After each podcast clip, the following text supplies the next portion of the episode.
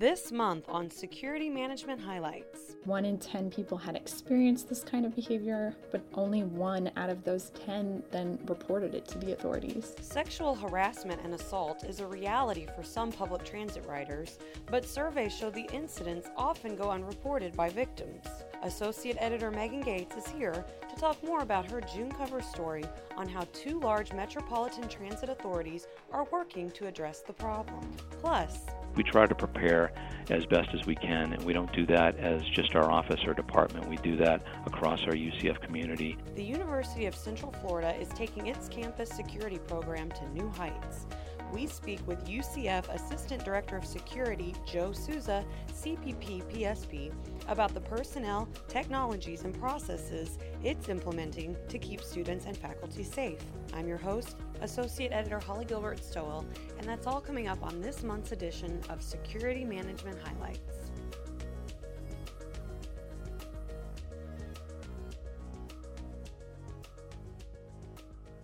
In a 2013 survey, London's Transit Authority found that 1 in 10 of its customers experienced unwanted sexual behavior while using the system. But 90% of those incidents were not reported to authorities. In this month's cover story, Associate Editor Megan Gates explains that this trend is not uncommon among transit riders around the world. She talks about how both London and Washington, D.C. are attempting to stop sexual harassment and assault aboard public transportation.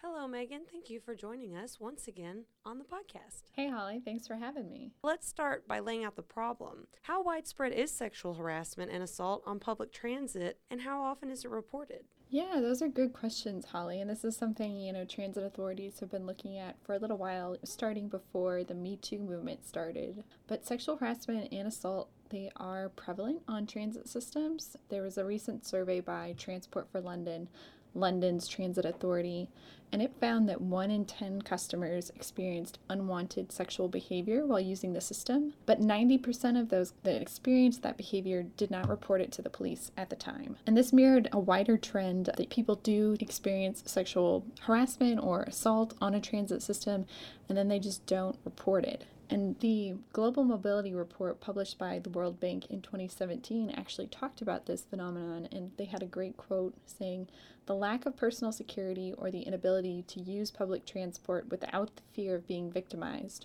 whether on public transport, walking to or from a transit facility or stop, or waiting at a bus, transit stop, or station platform, can substantially decrease the attractiveness and thus the use of public transit. So, this is a major issue uh, that transit authorities are trying to deal with.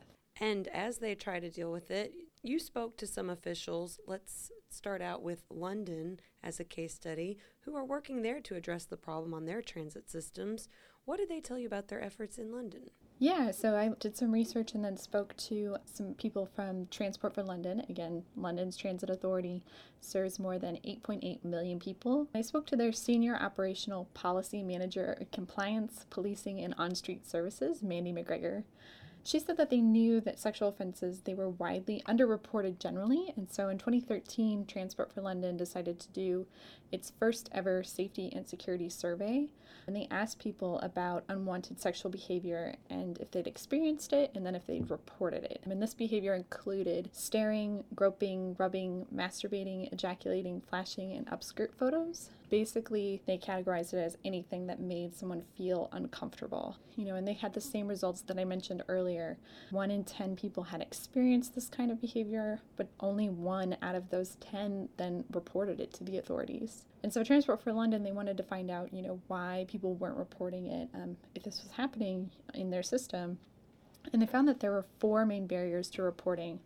Normalization, you know, that this behavior is so prevalent in society that it's not considered abnormal for this to happen to you, so you don't need to report it. Internalization of using it as a coping mechanism of, oh, this didn't really happen, or, you know, if I don't talk to anybody about the fact that it happened, then it isn't real.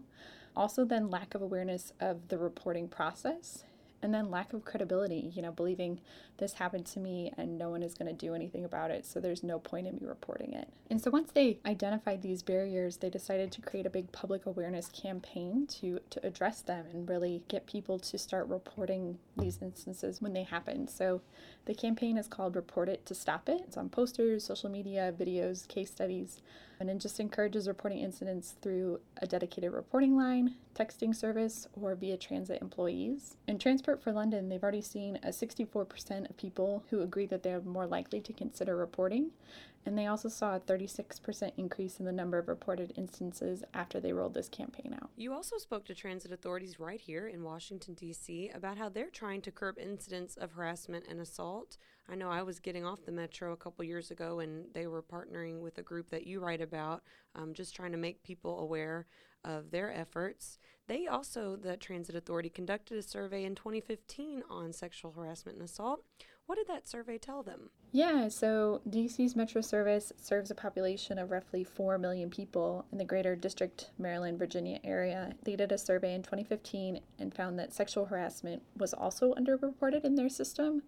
20% of survey people said that they'd experienced sexual harassment. Women were three times more likely than men to experience it, but of those, 77% never reported it. And then they also surveyed and found that just 41% of people were familiar with the anti harassment campaign at the time that Metro was running. And so, to kind of address this problem, Metro partnered with Collective Action DC and Stop Street Harassment to create a new campaign using slogans like you have a right to speak up, and you deserve to be treated with respect. And they've also changed their system about how people can report sexual harassment that occurs in Metro. So they allow anonymous reporting now, and also that you can report via a dedicated web portal, email, texting, or just reporting it in person at a, at a station. Since they, they made those changes, they've seen an increase in the number of incidents that have been reported 61 in 2017 compared to just 37 in 2016. We're hearing a lot about sexual harassment and assault these days in the news, so I think it's very fitting to have this as our cover story and to talk about how the transit sector is dealing with this issue. Thank you so much, Megan. Yeah, thanks for having me, Holly. Finally, in March 2013, the University of Central Florida, located in Orlando, found itself dealing with a situation that every school dreads reports of an armed student in one of its dormitories. As UCF Assistant Director of Security Joe Souza, CPP PSP, explains, the situation ended with no deaths or injuries, but propelled the university to reevaluate its security technologies and processes. I began my interview by asking him to recount the frightening situation in 2013. So, in March of 2013, a former student who was still living in our student housing had plans to become an active shooter. He had amassed a bunch of weapons and improvised explosive devices, and his plan was similar to that of the recent Parkland, Florida shooting, where he had pulled a fire alarm and had, had intended on shooting as many people as he could as they exited the building. So he had made his Facebook post before executing his plan, and uh, he had uh, several weapons. So he had taken his semi-automatic weapon that he had, and re- he had replaced the magazine with a barrel magazine. That ended up being a fortunate thing for UCF because he had pulled the fire alarm just after midnight, and he was in with multiple other roommates. So his roommate exited his room the gunman pointed his gun at his roommate, pulled the trigger, and it had jammed. And it had jammed because he had replaced that magazine with a barrel magazine. His roommate was fortunate enough to be able to go back into his room and call 911, and that's when the gunman took his own life. As the police responded, they didn't know at the time the gunman was dead, and they didn't know if he was acting alone or if there were other um, shooters involved. And unfortunately, at that time, the camera system in that building was on a standalone digital video recorder so it took quite some time for the footage to be reviewed and see what led up to the attack. After the police did breach his room, they realized uh, that the number of weapons, ammunition, IEDs, and he had a, a very well written plan of how he was going to cause a mass casualty incident at UCF. So it was really um, a fortunate end of that event for us. Yes, such a frightening situation, and yet so thankful that nothing bad happened in the end. It did propel the university to reevaluate its security technologies and look at hiring new personnel and changing some processes. Can you tell us more about that? Yes, so the incident itself, there were several after action reviews that were conducted both internally at UCF and by consultants and other professionals that came in to evaluate uh, what led up to the incident and the response and what needed to be fixed. So I ended up joining. The incident happened in March of 2013, and I ended up joining as a result of all of those after action reviews in December of 2014. So at that time, we had approximately 1,900 security cameras on campus spread across 58 different servers, and they weren't managed to any campus standard or centrally for, for UCF. We realized there was a lack of training for end users. There was no policy on how or where cameras were installed. So they had a lot of cameras, but they weren't necessarily being maintained or upgraded or replaced at end of life.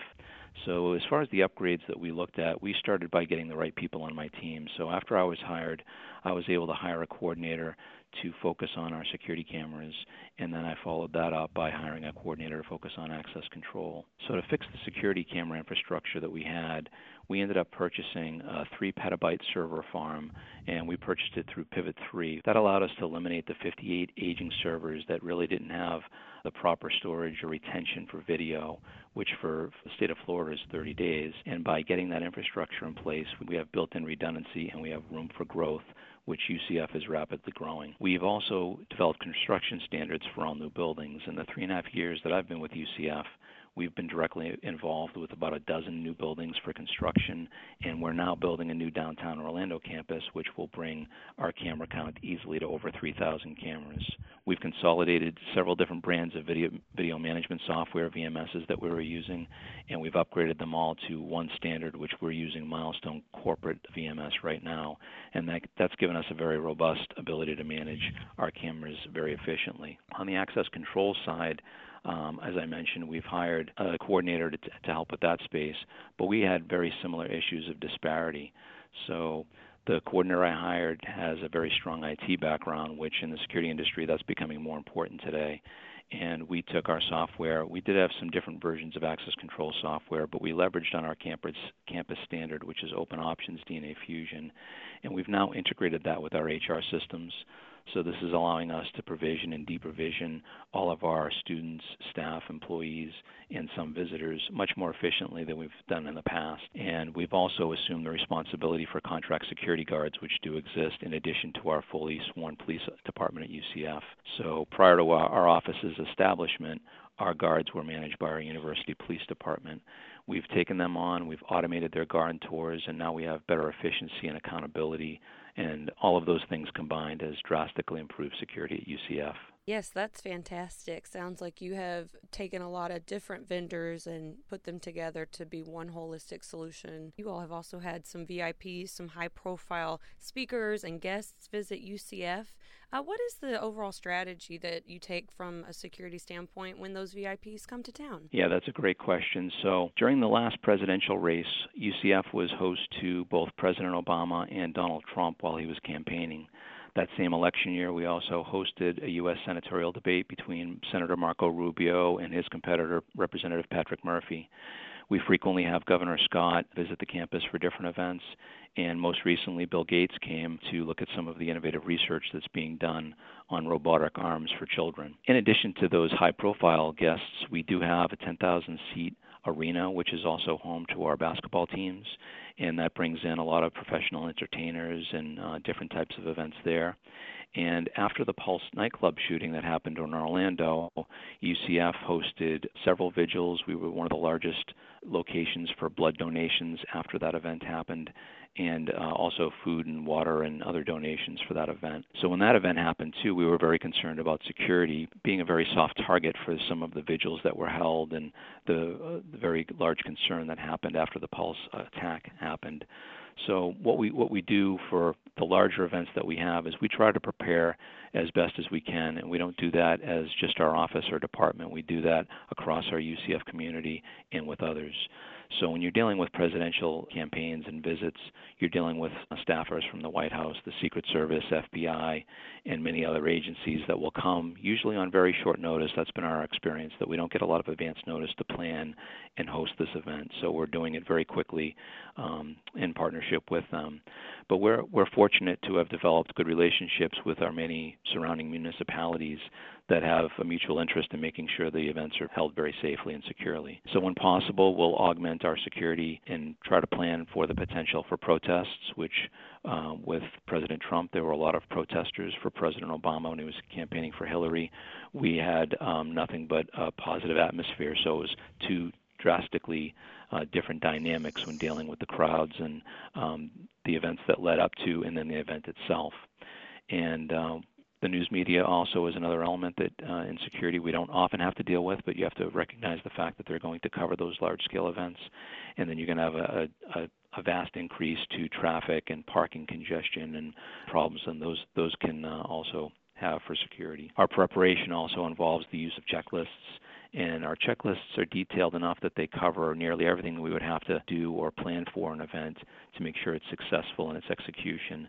And then when the event is over, we'll look at those checklists, see if they were lacking in any way, and we always uh, try to bring our larger campus team back together, conduct a hot wash or a debriefing of the event, and then we always prepare an after action review, which helps fully document everything that went on. So we've got that for the next event that occurs. And finally, you guys have a new Global Security Operations Center. I know that you had to sleep in it during the hurricanes to write them out. But other than, than that fun fact, what else are you using that GSOC for? So our, our new GSOC was constructed and it was put into our old media briefing space. So most emergency operations center, which our, our department sits in our emergency operations center facility, uh, most EOCs have a media briefing room but ours had gone largely unused, and our scope and role in security was new to UCF. So we needed a place to better monitor all of our security cameras, access control. So even though we're the University of Central Florida, we thought that the term Global Security Operations Center was more appropriate because we are increasing our travel abroad program for our students and staff from about 300 a year a few years ago to 3,000 students and staff a year in the in the upcoming years. So being able to safely track and um, get a hold of students in the event of natural disasters or terrorist attacks that happen in foreign countries where they're visiting is very important to anyone that has anyone on foreign travel. But we thought that the GSOC could play a pivotal role in tracking um, our travelers abroad. So we modified a space, our media briefing room, and we put up a nice video wall, which com- is comprised of eight 55-inch displays in a 2x4 configuration, and we have four televisions in a 2x2 configuration, and we've set up three operator workstations to control all of and manage all of this content. So right at this point, the construction was recently completed. We are not staffed 24/7 for this operation. That's something we're pursuing, but we do activate the Global Security Operations Center now for our football games and on any large events that we have because it's a great resource to easily pull up several camera feeds at one time, pull up our access control systems, be able to open or lock down buildings uh, very quickly, manage our international travel, also keep track of weather, and it provides us just fantastic situational awareness. So I think it's um, something we're quite proud of. It's it's not something that a lot of universities have. Well, I want to thank you so much, Joe, for sharing all of these, you know, initiatives with us, these stories, and these are just great examples of, of securing a large campus. And we really appreciate you taking the time to talk to us today for the podcast. Thanks so much. You're welcome, Holly. Thank you for the opportunity. Really appreciate being part of Security Management's issue this month. Anything we can do to help our partners in higher education or the K through 12 community enhance their programs, we're glad to help. So thank you. That does it for this month's podcast. I'd like to thank you all for tuning in and encourage you to check out the bonus material and special editions of the podcast posted throughout the month. And if you haven't already, subscribe to us on SoundCloud or iTunes so you don't miss an episode. Comments, questions, or feedback, please send us a line at podcast at asisonline.org. Once again, I'm your host, Associate Editor Holly Gilbert Stowell. Thanks so much for tuning in. Until next time, bye bye.